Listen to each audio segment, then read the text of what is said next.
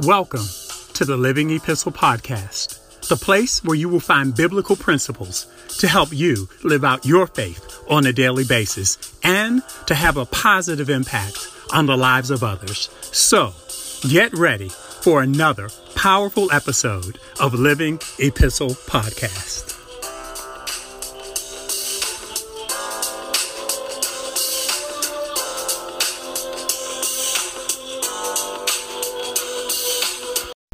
Hello, my name is Tony Miles, and welcome to this week's episode of Living Epistle Podcast. And family, before I begin today's podcast, I do want to take a moment to say um, today marks the third anniversary of Living Epistle Ministries podcasts. Yes, that's right. Today, three years ago, May of 2020, I did my first podcast during the height of the pandemic.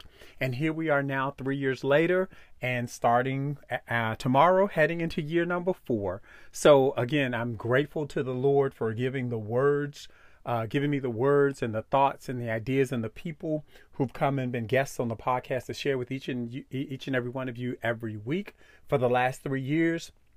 And I'm truly thankful for you, uh, my podcast audience, for being faithful listeners and for sharing with me and with others how the podcasts have been a blessing to you and to your families and to your friends. So, truly, from the bottom of my heart, I say thank you. And most of all, I just say thank you, Lord, um, for the grace that you've placed upon me and placed upon uh, this particular ministry to be able to just be a blessing and prayerfully to be um, uh, a voice of encouragement, a voice that challenges uh, to those of you who listen. So, by God's grace, I'm planning to take it to the next level as we head into year four and beyond. So, stay tuned again with a grateful heart. I do say thank you. Thank you, Lord. Thank you, my podcast audience. So, with that said, let me go ahead and get into uh, to this week's podcast.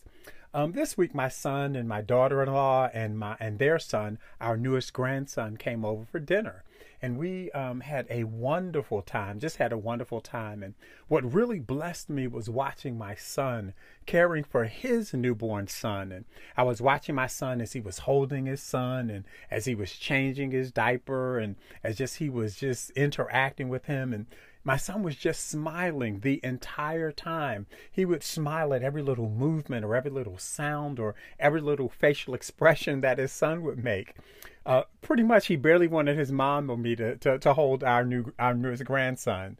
Kind of joking, but not. Um, and so, and then I was observing the interaction between him and and his new wife, and and it just it just brought a smile to my face uh, literally just brought a smile to my face to see that. And then I began to think of my my, uh, my two married daughters and and their families, and and I was just reflecting on what great women that they've grown up to be, and great wives and great mothers, and uh, they married these two terrific men who are attentive husbands, and they are incredible um, fathers. And I thought about my youngest daughter and how she's just such a blessing to her mom and me, and what an an asset and what a blessing she's been to us uh, in the business, and and then I began to think about all of the pressure all of the pressure that are on them as as young families as as young parents as a young couple. I began to think about the pressure that is on my youngest daughter who's a recent college graduate and it really doesn't matter you know kind of the the, the pressure um, that that's that's on them and the pressures that's on us. And all of us to conform to these uh, societal norms of our day. And again it just it, it really doesn't matter whether you're a baby boomer you know baby boomers being classified as people between the ages of 59 to 68 or if you're a gen xer 43 to 58 or if you're a millennial 27 to 42 years old uh, if you're a Gen Yer, 25 to 29 years old, or if you're a Gen Zer, those 11 to 26 year olds, really doesn't matter. There is tremendous pressure on all of us to conform to the wisdom of the age, to conform to the societal wisdom, the societal norms, the societal mores, just tremendous pressure. And then the Lord reminded me of Solomon he reminded me of what Solomon said in Ecclesiastes 1 and 9, where Solomon says, and this is from the New King James Version, Ecclesiastes chapter 1, verse 9, it says, That which has been is what will be, and that which is done is what will be done, and there is nothing new under the sun. And so I know we think, I know we think, man, you, there was there was no iPhones and there was no internet and there was no, and you're right. There's not not from a technological standpoint, but what is Solomon saying here? What Solomon is saying here is that history merely repeats itself. Pause for a moment. Think about the fashions. Think about afros and bell bottoms and uh, platform shoes. Well, we're seeing those all over again, right? They become wildly popular and people going natural, right? Not putting anything in their hair. That was in the 60s, man. People wore their afros and they wore their hair natural. Um, and so, what Solomon is saying again is history merely repeats itself. It has all been done before. Nothing under the sun is truly new.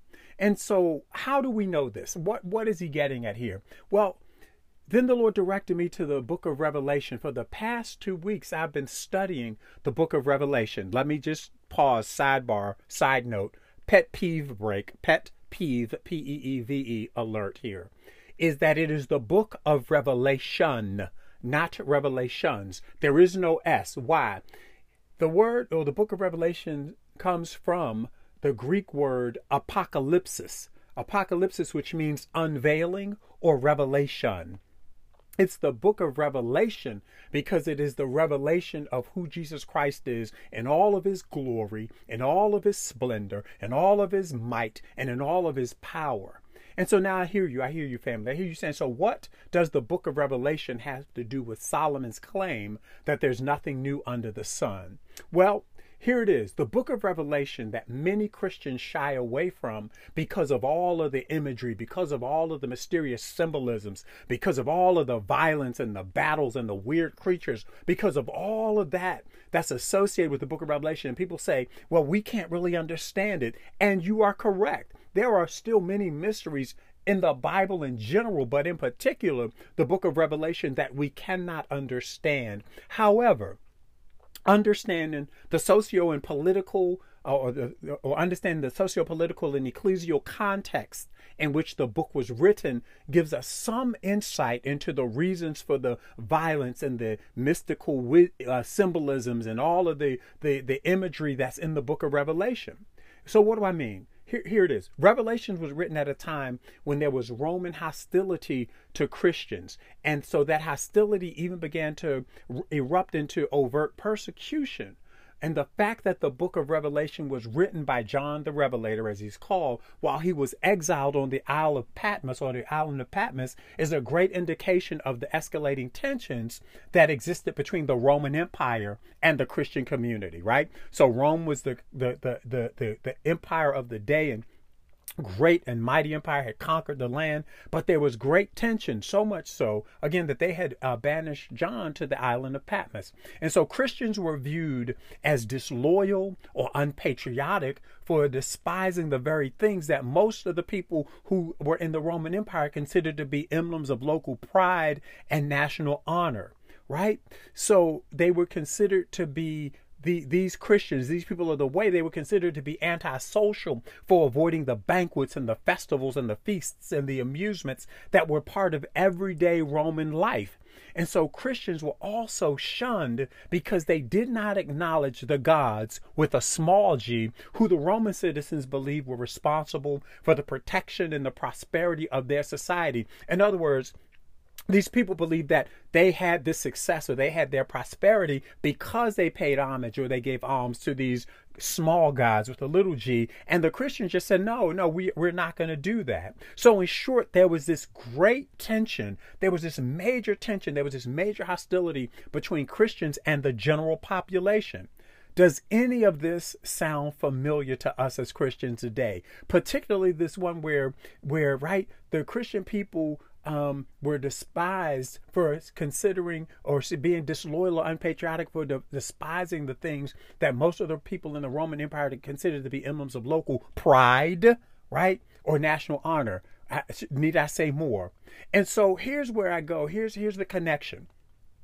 I believe that the enduring theological question that the book of Revelation helps us to answer, even to this day, the enduring question. So the book of Revelation was written in about 95 somewhere around 95, 96 AD. So in the first century. And now here we are in the 21st century. But the enduring question is the same that Revelation really helps us to answer. And that question is Who is the Lord of the world? Right? Who is the Lord of the world? That's the question that the book of Revelation helps us to answer even today. Right? Again, the question was relevant in the first century church. It is absolutely still relevant in the 21st century church. Prior to critically reading Revelation, I had only viewed this book as a mysterious, eschatological, meaning end times text that was filled with complex imagery and symbolism. And I just really didn't, and, and honestly, family, it scared me. And so I, I just didn't read it. But while I still view this book and this work that's filled with complex imagery and symbolism, critically, reading it and studying it has helped me to gain way more insight. And now I see Revelation as a book that attempts to clearly expose the true lordship of Jesus Christ. Recognizing the lordship of Jesus Christ is still vitally important to the welfare of our church today. And so I appreciate when I read the book of Revelation, I appreciate how um, the set the letters to the seven churches called for the seven churches to resist bowing to the socio-political pressures of the Roman Empire. So what does that mean for us today? For us today, I believe that that same call is for us, the Church of Jesus Christ in the 21st century, to resist bowing to any um, socio-political pressure don't bow to any political party, whether you're a Democrat or a Republican, whether you're conservative or liberal, whether you are um, a libertarian candidate or whether you're independent, right? We don't have, and I don't believe that there is one party that has an intrinsic lock on justice or an intrinsic lock on righteousness. What do I mean? There is no party that's intrinsically just or righteous. There is no party that's intrinsically good or intrinsically evil. There is no party, right? Because they're all made up of humans. And guess what? all have sinned and fall short of the glory of God. So, in many instances, people have replaced God with the, the, God I'm talking about now, the God Almighty with a capital G. In many instances in our day, people have replaced our God with the capital G with a political party.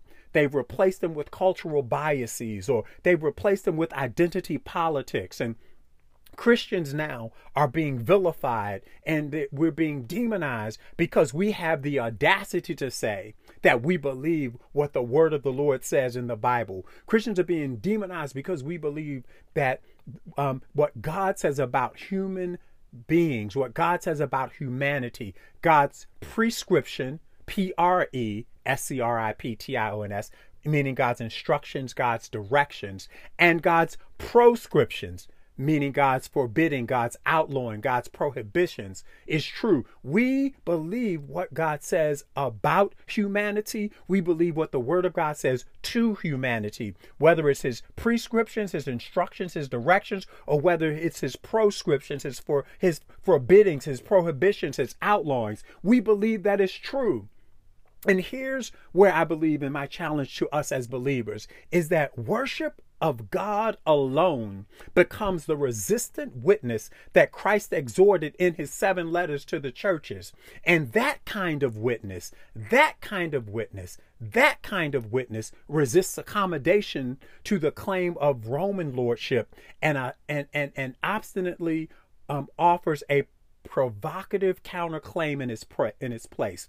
And what do I mean by that? Those are all fancy words to say the counterclaim is Jesus Christ and Christ alone. No matter what empire, no matter what the government, no matter what the politics, no matter what the people, no matter what society is saying is right today, what we have to understand, people of God, is that our ultimate measuring stick, our ultimate barometer of what is right and good and just and holy is not the political party affiliation. It's not identity politics. It's not what the world says is good and right and just and holy or bold and brave and courageous, right? What we must do is we must be that counterculture. And that's just like it was back in the day of the Roman Empire and the early church is that the early church refused to bow to the pressure and the culture and the wisdom and the gods with a small g of that day.